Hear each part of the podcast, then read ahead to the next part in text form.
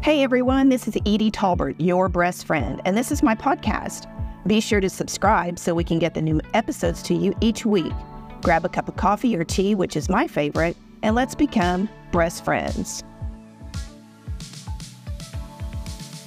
Hello, everyone, and welcome back to the podcast. I am with Catie today.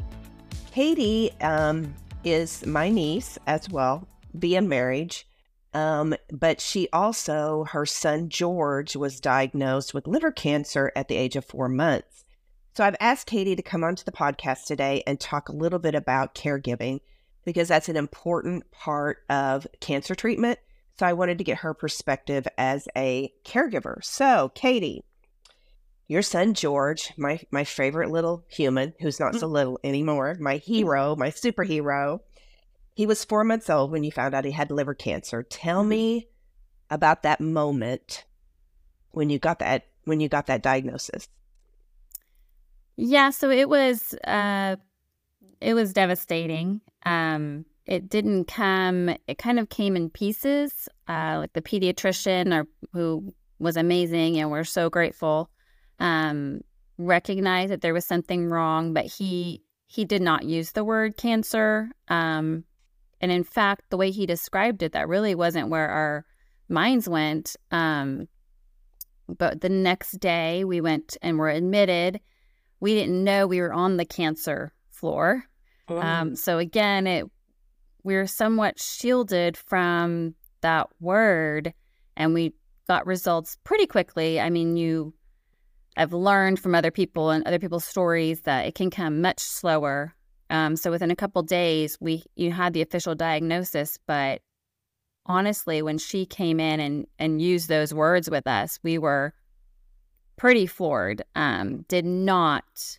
That's not where our minds were going. Now, there's so many other things that could have been that could have been just as bad or worse, but that was just the first time we really heard that, and it was overwhelming uh, not prepared for it at all, of course. And you definitely just in that moment feel like, that how? This can't be us. This is the thing that can't happen to you, to me. So we didn't have a lot of time to wrestle with that, really. You know, it was go, go, go, start biopsy, surgery right away, treatment, transferred to another hospital, all that. Um, so some of the fallout of those emotions came over time, but just the shock of it and just settling into that reality of what you're dealing with was overwhelming, I would say would be the best way to describe it. Yes. So tell me tell me first, how did you even know that there that there was something not right with George? Right. So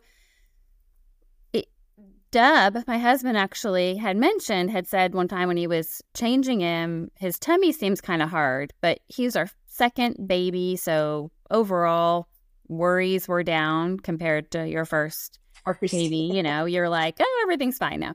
Um, mm-hmm.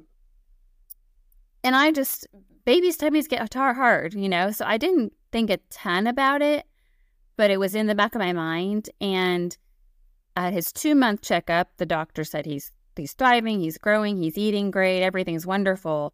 But right around three months, he just started what I would call what I called spitting up, but he was actually throwing up. It's very hard to tell the difference in babies, and mm-hmm. just mm-hmm. it was only getting breast milk at that time. Um, but I just started to feel like, and with with with what Dub had said, I started to feel kind of that check that okay, I think there's something wrong. And of course, you know, mentioned it to mom and mother in law and other people, and everyone's like, it's fine. Babies do weird things, you know. Um, but that's why we took him in a little bit early for that four month checkup. I just thought, you know, I just want to get him in as soon as I can to have this looked at. And really, as I was describing it to my pediatrician, he was kind of same li- lines as my other moms and, and people. Maybe we need to try a different maybe we need to try formula. Maybe formula. you know, mm-hmm. just talking about it, it didn't seem that alarming. But when he touched him and started to you feel that area, that was when he immediately could tell no, there was something there for sure. Yeah. Yeah. I remember all that so well. So well. Yeah. Um, tell me about his treatment plan. You mentioned um, being moved to a different hospital, talking about surgery, talking about treatment. Talk to me a little bit about how all that, what was first, what was second, what was third, how did it go? How did it go? Right. It was uh, for all the cancers that he could have had uh, at that time. This one, hepatoblastoma specifically, has a very specific protocol that's used by all the hospitals. So real there was never a like, well, let's maybe do this, or it was just this is what we're doing, which is probably good for me because to try to figure out if what the doctor is telling me is right or do I need to go trials and whatnot would have been so much more overwhelming. They Mhm. were like, no, this is what you do for this cancer, period. Um, but they mainly, the surgeons who did that surgery were in Oklahoma City. So we were in Tulsa at St. Francis, which at the time was not the St. Jude affiliate that it is now Mhm. Mhm. amazing team. They just did not do that surgery at that hospital. So they wanted us to start with the oncologist and the team um, at OU Children's Med in Oklahoma City right away to have them be our primary um, oncologist and all of that. So the, we got the diagnosis, and then I think it was very early the next day that they transferred us by am- ambulance to Oklahoma City um, admitted us, and the doctors right away told us this is what we're going to do. We're going to do the biopsy to make sure we're 99.9% sure, but we're going to do the biopsy. Then we're going to start chemo. He was scheduled for six rounds of chemo. And they were hoping after the fourth round of chemo that it would be possible to do surgery. I mean, they were like, if we do two rounds and we can do it, we will, but most likely it will be four. Um, so we we saw my pediatrician on a Tuesday. Um, had the diagnosis on a Thursday. His biopsy was that next Monday, and he started chemo either Tuesday or Wednesday of the next week. So it was seven to eight days from pediatrician visit to starting treatment, which, if you have experience in the world of cancer, that's really unbelievable. Fast. Just such a miracle right there that we started that fast. Mhm. Um, but that first surgery was really, really hard on his little body and very difficult for him to kind of get over that, plus starting chemo right away. So that first month was just a major hit to his body and very, very difficult for us to just make it through. That was one of the scariest times. Started chemo, did some chemo in the hospital, went home but was only home for a couple days before he crashed. His numbers crashed, and we were admitted back to St. Francis. So for the emergency visits where his numbers would fall after chemo, and uh, he would be um, basically any fever, we'd have to go to the hospital. So that would that happened after every chemo round, and it would happen in a couple days. So we right back in the hospital. Um, but he just basically then had that monthly chemo for four rounds and then he had surgery. So that was june and he had surgery in october. So again Mhm. really a short amount of time that Mhm. that all happened. Um, and in october they did the resection. We did find out so let me go back. When we first were admitted in oklahoma city they had to go through with us okay here's what happens if we can remove the tumor and then here's what happens if he has to have a transplant. So in you know looking back you realize how much you're taking in information wise it's it's crazy. Fortunately he didn't have to have a transplant because that really would have just been an, a whole other whole other situation lifelong different forward going forward type situation. Um but the tumor responded well to the chemo the surgery in october they took out the tumor and half of his liver and then after that, he just had two more rounds of chemo and then he was done. And that was it. So started in June, last chemo in December, and we were done. Which, you know, And, you and so what was the what was the difference in I think I remember if he had to have a transplant if the t- the tumor was over the artery in the liver or something then that yeah, would- that, the hepatic vein runs through the middle of the liver, mm-hmm. and if it mm-hmm. if the tumor wasn't uh, far enough away from that vein, they wouldn't have been able to just take off the tumor mm-hmm. and the, the, mm-hmm. half of the liver. They'd have to just re- transplant the whole thing. Um, so we were really fortunate that he didn't have to do that. Um, made it made the whole thing much less time of his life and obviously much better odds for him lifelong. Yeah. Yeah, that he responded. And, I, and I want to I want to give I want to give accolades to your faith because when you would get even though it was fast paced and even though it was from June to December, which is a very short amount of time in the in the grand scheme of things, when you would get those that information because I mean I even remember that, but that's where the things that we specifically prayed about you know, he has the tumor. We know he has the tumor, but now we need it not to be we need to be far enough away from that that artery so that we can do the this surgery and not the transplant. And so I think that it was because of your strong faith and um everybody around you knowing that strong faith that you had and praying with you. I truly believe that was a miracle and an answer to God to the prayers. So I just want to put that in there because it i mean that was the one thing that got me through was my faith and so that's really important when you walk through something like this is your strong faith so when was he declared cancer free uh, December 23rd, 2014 was his I'll never forget it. I know.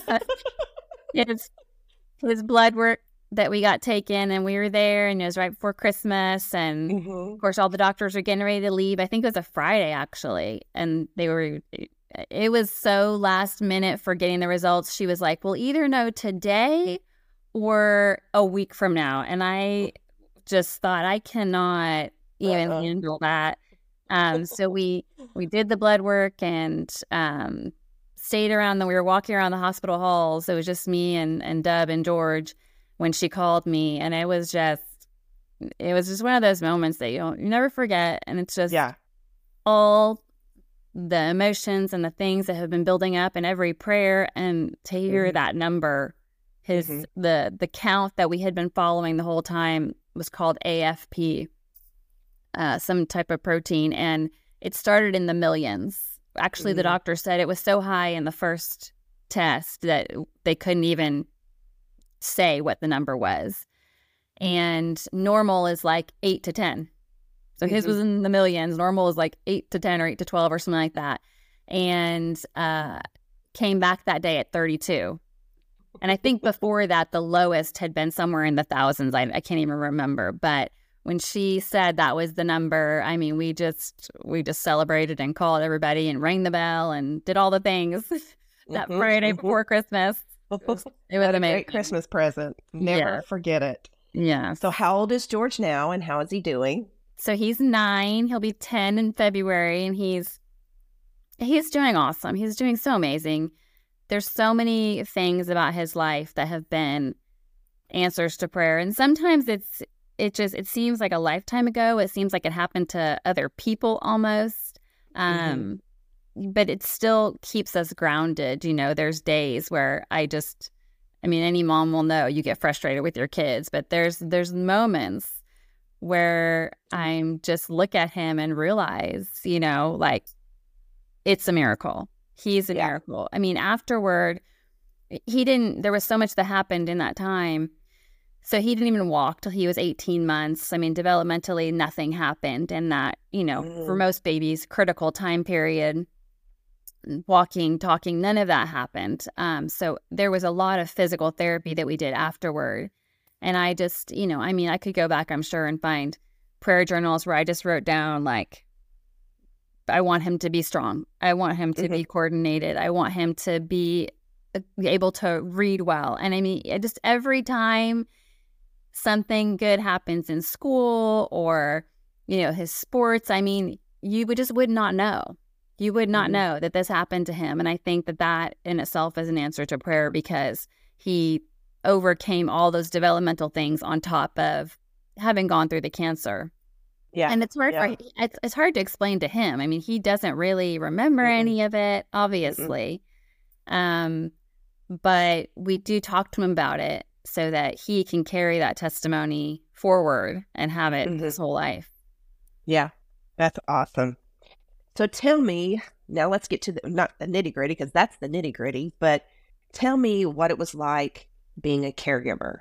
It was trying in a lot of ways. Um, it again feels like a lifetime ago, and I can't even imagine going back to that lifestyle. It changed every single thing about our lives. Um, I had to quit my job because him and I would be in and out of the hospital just all the time, you know. And it's it's funny. I was just thinking about this the other day because I am like a planner. Like if you want to have dinner with me, you know, I gotta know in advance. My friends tease me about it. Um, going on trips, like I do not do things spur of the moment, but Mm-mm. I had a suitcase packed and he had a suitcase packed, and we would go through chemo. We'd come home, and he runs a fever. It doesn't matter if it's three o'clock in the morning, 11 o'clock at night, him and I getting in the car, driving to St. Francis, you know, getting checked in and staying a couple nights and sleeping on a couch. And it, that's your life, you know, it's like at any moment you might be back in the hospital and then just mm-hmm. all the nights in hospital rooms. And when he had his surgery, I stayed at the ICU with him, which if you've been to an ICU, they're not two person rooms. I mean, I had two chairs pushed together and um you know, it's it's just so different. There's nothing there's no normal day mm-hmm. ever because you're home, you're poking and there's needles and there's checking temp there's so many things about it. Um and then we had another child that had Sally who was two and a half when he was born. Um, so she turned three right after his surgery, actually. And I mean, the way that family jumped in and helped with her, but her and I, our relationship was just, I would say, minimal for that time. You know, mm-hmm. I, of course, spent most of my time worrying about him with him. I would be in the, you know, have to run off to the hospital any moment. And so, you know, Dub and her, and it was just so, he was great with her you guys helped with her, my mom, Onita, all of it, everybody helped with her so much. But there was that strain too emotionally. Like we had, we were not really super connected during that time. And then when she would come to the hospital, you know, my, my focus was not on her. Mm-hmm. And that mm-hmm. was just another layer of difficulty. And then there's the the financial strain. You know, I've quit my job and your expenses just went way up. like everything about your life costs every day costs so much money.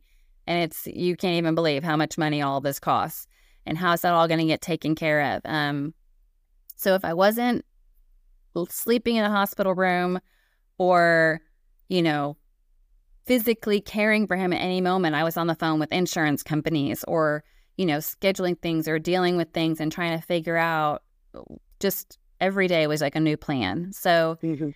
it's it's exhausting, but it's but again, I I knew other people, saw other families um, going through just as much, but for years, mm-hmm. for years, you know, with less good news, and mm-hmm.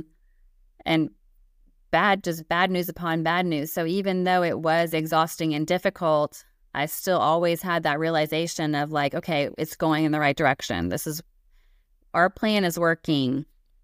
Not our plan, but God's plan and, and the doctors and all that. So there was um, those bright moments that helped me keep moving forward. And it just felt like it was my job.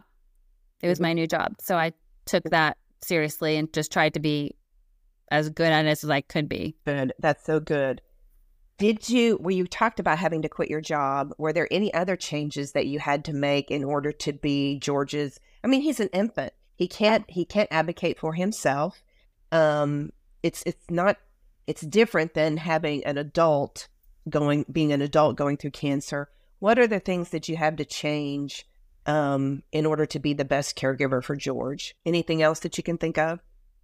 I think just, uh, and I'm not I wouldn't say I'm, I'm I don't shy away from confrontation anyway. I mean, my personality is is I wasn't afraid to ask the questions, but just just to like you said, be that advocate and mm-hmm. um, be pushy You know, I mean, I I can be Mm-hmm. confrontational, but I don't know that I'm necessarily pushy. But you you you are you're pushy a little bit, um, just overprotective, Mm-hmm. and um, but also then the flexibility was a big Mhm. thing for me. You know, just kind of having to throw everything, every plan out the window, and uh, you know, we could never go anywhere. We couldn't go to church, couldn't take him anywhere, so we were at home all the either home or the hospital was it. Mhm. Um, so then also just having to say yes when people offered help, you know, I would I would be like, yes. Normally that would not be my go-to thing. Like, no, don't watch my kid for me. That's my responsibility. I was like, yes, take her. Somebody take Sally to do something. Um, Mhm. so she can get out of the house and you know Yeah. missing missing things halloween came and went and you know sent her off with other people and and just because we were in the hospital so just being able to change your perspective on some things um and i think that stays with you too and even to this day i'm i am grateful that when different things happen i mean i can lose it and freak out like anybody, I'm sure. But it keeps you grounded because you you know that what you're experiencing, whatever the trial or struggle is, um, it's not that. And if it's not that, it's more manageable. If it's not that, I can I can get through, you know, just Yeah. being that kind of starting each day knowing we aren't dealing with that and how grateful I am that we're not. Yeah, yeah, that's good. So good. What's the best advice that you feel like? I mean, you've given us lots of good information here. What's the best advice that you feel like that you could give other caregivers, whether it's it's a mom for their child, whether it's a um, husband for a wife? From your experience, what would be the best advice that you could give them? I mean, I could, I could, I could superimpose so many things that you said, but go ahead. Yeah, I mean, on the practical side, um, Mhm.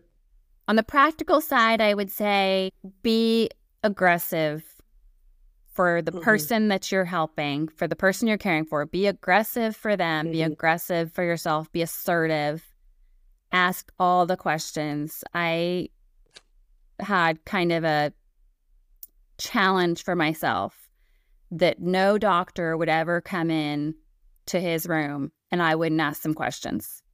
I mean, I had kept the, my little spiral notebook and I would sit there and think and think and think. Is there anything I need to know? And it was so helpful. I, I, I really, I, none of the doctors ever got irritated with me. I thought they might. They really didn't. Um, and it, and I, you can't be in control. So I'm not saying try to be in control of a situation you can't control, but do what you can to to help yourself just have the best possible understanding because the doctors' brains are going a million miles a minute and they've got so many other patients to think about and when they Mhm. say things a lot of times they just they assume that you either trust them or that you understand or that you have any idea what they even mean um, they're doing their job but you're going to be one of so many they see that day. So I would just say ask as many questions as you can, be the advocate, make the phone calls. Um, you know, don't shy away from that because it will help you to have more peace through the process when you know as much as you possibly can. And I didn't like, I'm not saying I was on the internet like researching. I wasn't. I was just asking questions of the people caring for George. That was my main Right. thing the nurses and the doctors. And I think I think you hit a pivotal point is that you kept a spiral notebook and you wrote those questions down because you didn't want to recall those by memory because you would ask one and then you'd forget what else you wanted to ask based on that answer. So it's so important to write those things down and carry it with you everywhere you go. That's the number one thing that goes in your bag or your suitcase or whatever it is. Yeah. To appointments, to hospital stays, whatever it is, you keep that notebook with you at all times so that you can ask those questions because there are times when you're home and you think of a question but by the time you go to the doctor you forgot that question until three days later when you think of it again Oh, yeah. so it's very important to write those things down so i think that's that's a good key po- point um keep your keep your notebook with you and write those things down. That's good. And on That's the good. on the less practical side, it still Mm-hmm. comes to writing, and I'm not a journaler. I do not journal. I always have wanted to. You don't? I journal. I thought you did. I write down my I write down my prayers. Oh, okay, okay, okay, okay. Um, but I don't journal like events, you know. Yeah. Um, but I did. I forced myself to journal what happened with George. And I'm so glad that I did because there's so much that I don't remember. I mean, I should have read over it right before we talked, but I, I mean, Oh. I, I I journaled writ- a written journal, and then after I after it was all said and done, um, I just kept feeling like I needed to write, like I was writing to someone who was going to go through the same thing. So I Mm. I did this online journal, and I wrote a ton.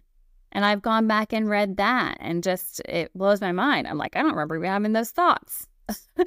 you know, um, things about how it changed affected my relationship with my husband, things how it affected my relationship with my daughter, you know, just things how it changed my relationship with with God and the hard questions I had for God when it happened and after it happened.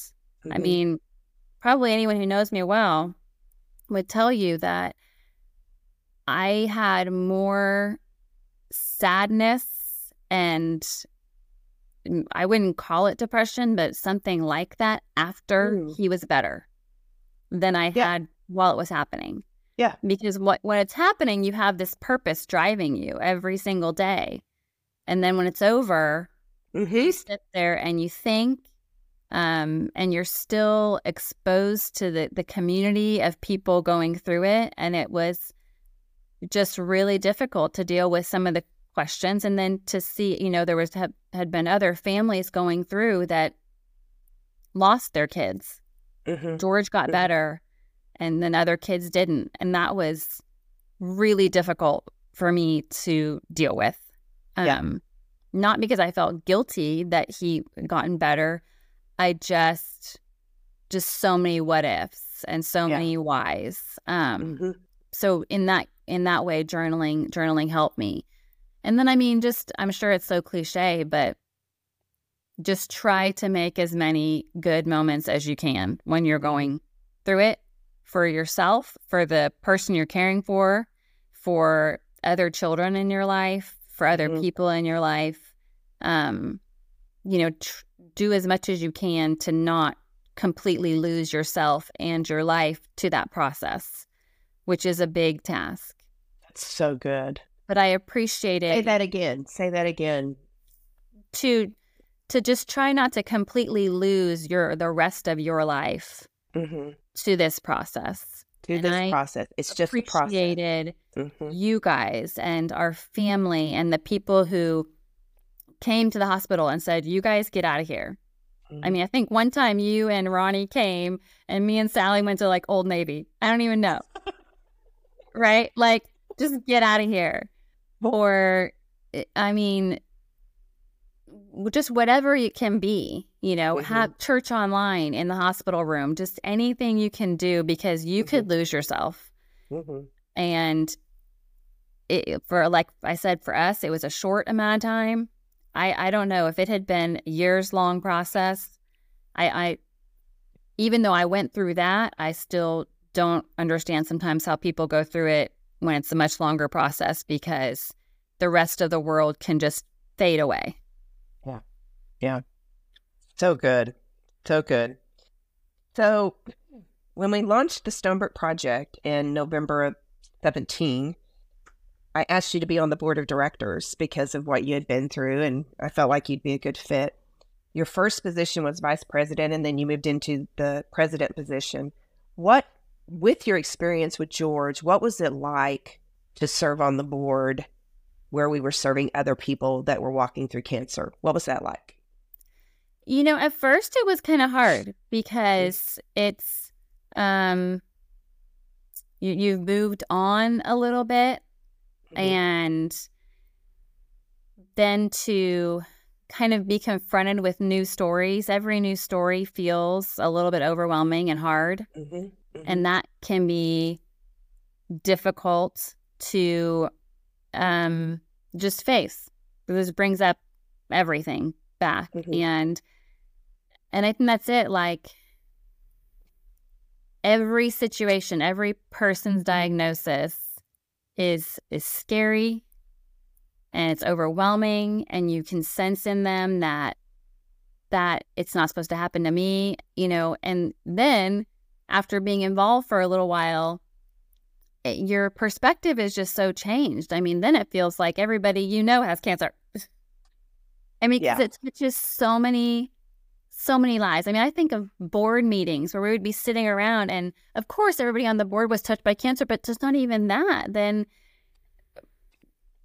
people on our board being diagnosed with cancer, you know, after yeah. being apart. It's mm-hmm. and it's um it's rewarding and it's you feel like okay, we're doing something for these people and and making it better. And it's also hard yeah. to be faced time and time with the loss over yeah. and over again.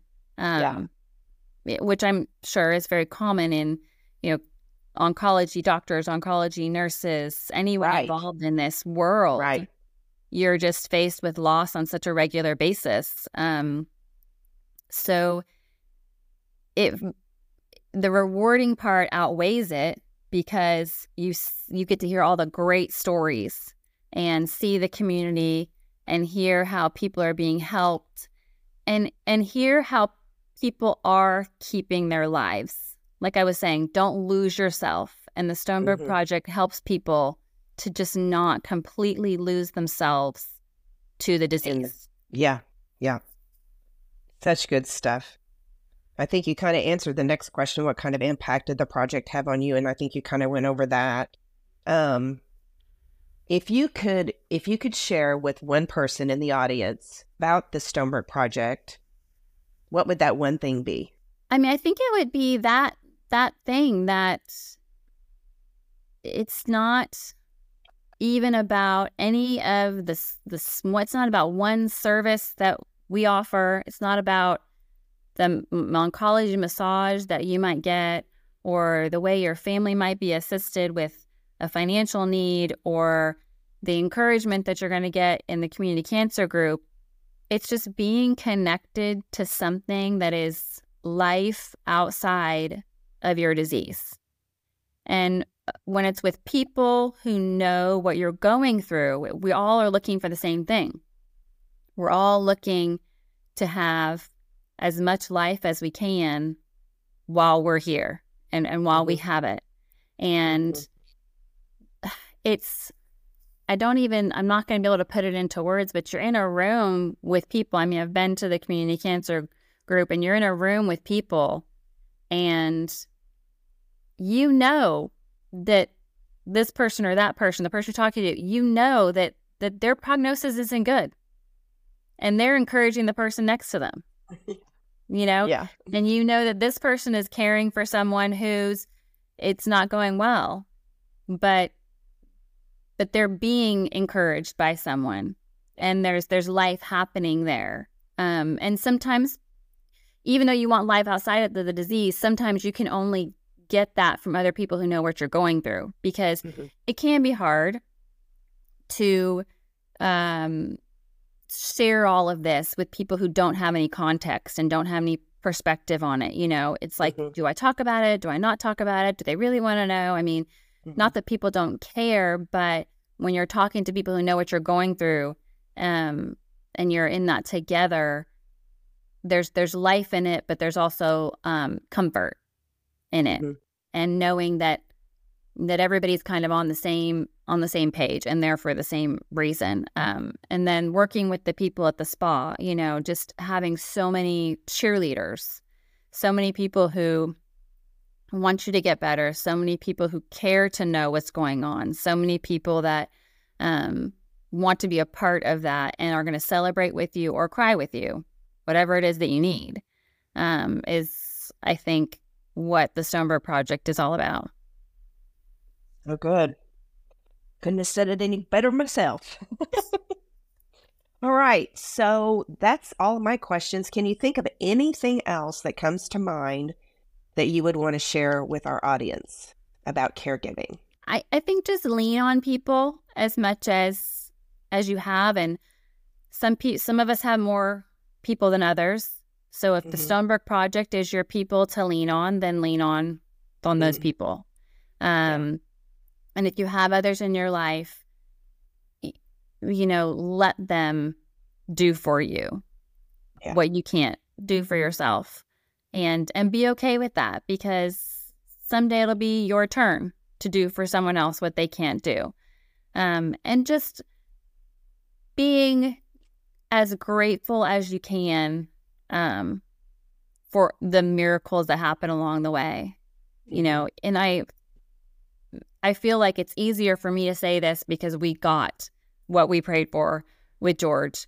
Um, but I think that God gives everybody the grace that they need for whatever the path is and whatever the situation. And try to see and recognize those miracles. You know, look for the small prayers that are answered. Pray specific prayers so that you can see them get answered. You know, and that's always. Exactly. I know you helped me with that. Um, it wasn't pray that George gets better. It was pray for this test result and this this um, scan mm-hmm. result and this surgery specific thing um, so that when those prayers get answered, you can write them down and say, This prayer was answered because it can be very easy to sink into the uh, why me and the, you know, well, this is not health.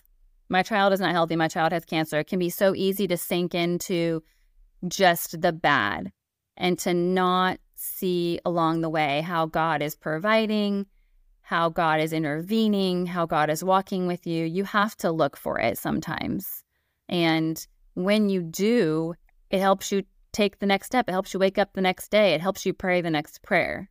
And it helps you after to do for others. Because, um, you know, I worked on the prayer team for a long time at church after, and I just felt like people would come in and they have such big stories and it, it is overwhelming. Mm-hmm. But I had that experience that helped me be like, okay, but what's happening next time you see the doctor? Or, you know, what is the very next step? Let's just pray about that. And it makes everything seem less big and difficult and overwhelming for people and did for me. Um, but you have to you have to actively seek out or actively try to recognize those moments and those answered prayers. Yeah. And I think that's so important. It's it's it's seeing the smaller things within the bigger thing. And that does truly give you momentum. It gives you hope. It gives you encouragement. And that's why we need to see those smaller things. Because like you said, then you get up the next day and you start all over, but you've got motivation, you've got momentum. And so that's that's how you keep that going. So that's very good. Very good. All right. Anything else that you can think of? I don't think so. Catie, as always, you never cease to amaze me. Um, I'm so thankful for you. I'm so thankful that you were George's mom um, because I, tr- I truly feel like you were the one consistent thing that um, was able to take care of him and and and um, couldn't have done it any better. So um, and I learned something every time we talk. When we talk about little George, he's not so little anymore, but I learned something each and every yeah, something new and different every time when we talk about um, what you went through with George. And I just want to say this. I just want to plant a seed. Um, with all those online journaling and journals, you might ought to think about writing a little book of some kind to help others. Just, just saying. But anyway, I'm just going to plant that seed. A lot could be added. You know, the story's not over. His story is not right. over. That's right. And we've always said that from the very beginning. Yeah. Um, he's going to have a magnificent story, and he will. So thank you so much. I appreciate you joining me on the podcast, and we'll talk soon. I hope you enjoyed the podcast, and if you did, make sure to share it and subscribe so you can receive all the new episodes as they are available. Also, I want to thank all of you that are supporters of the Stonebrook Project. If you would like to be a project partner or make a donation, please click on the link in the show notes. Don't forget to leave us a review, share, and subscribe to Your Breast Friend. Have a great day.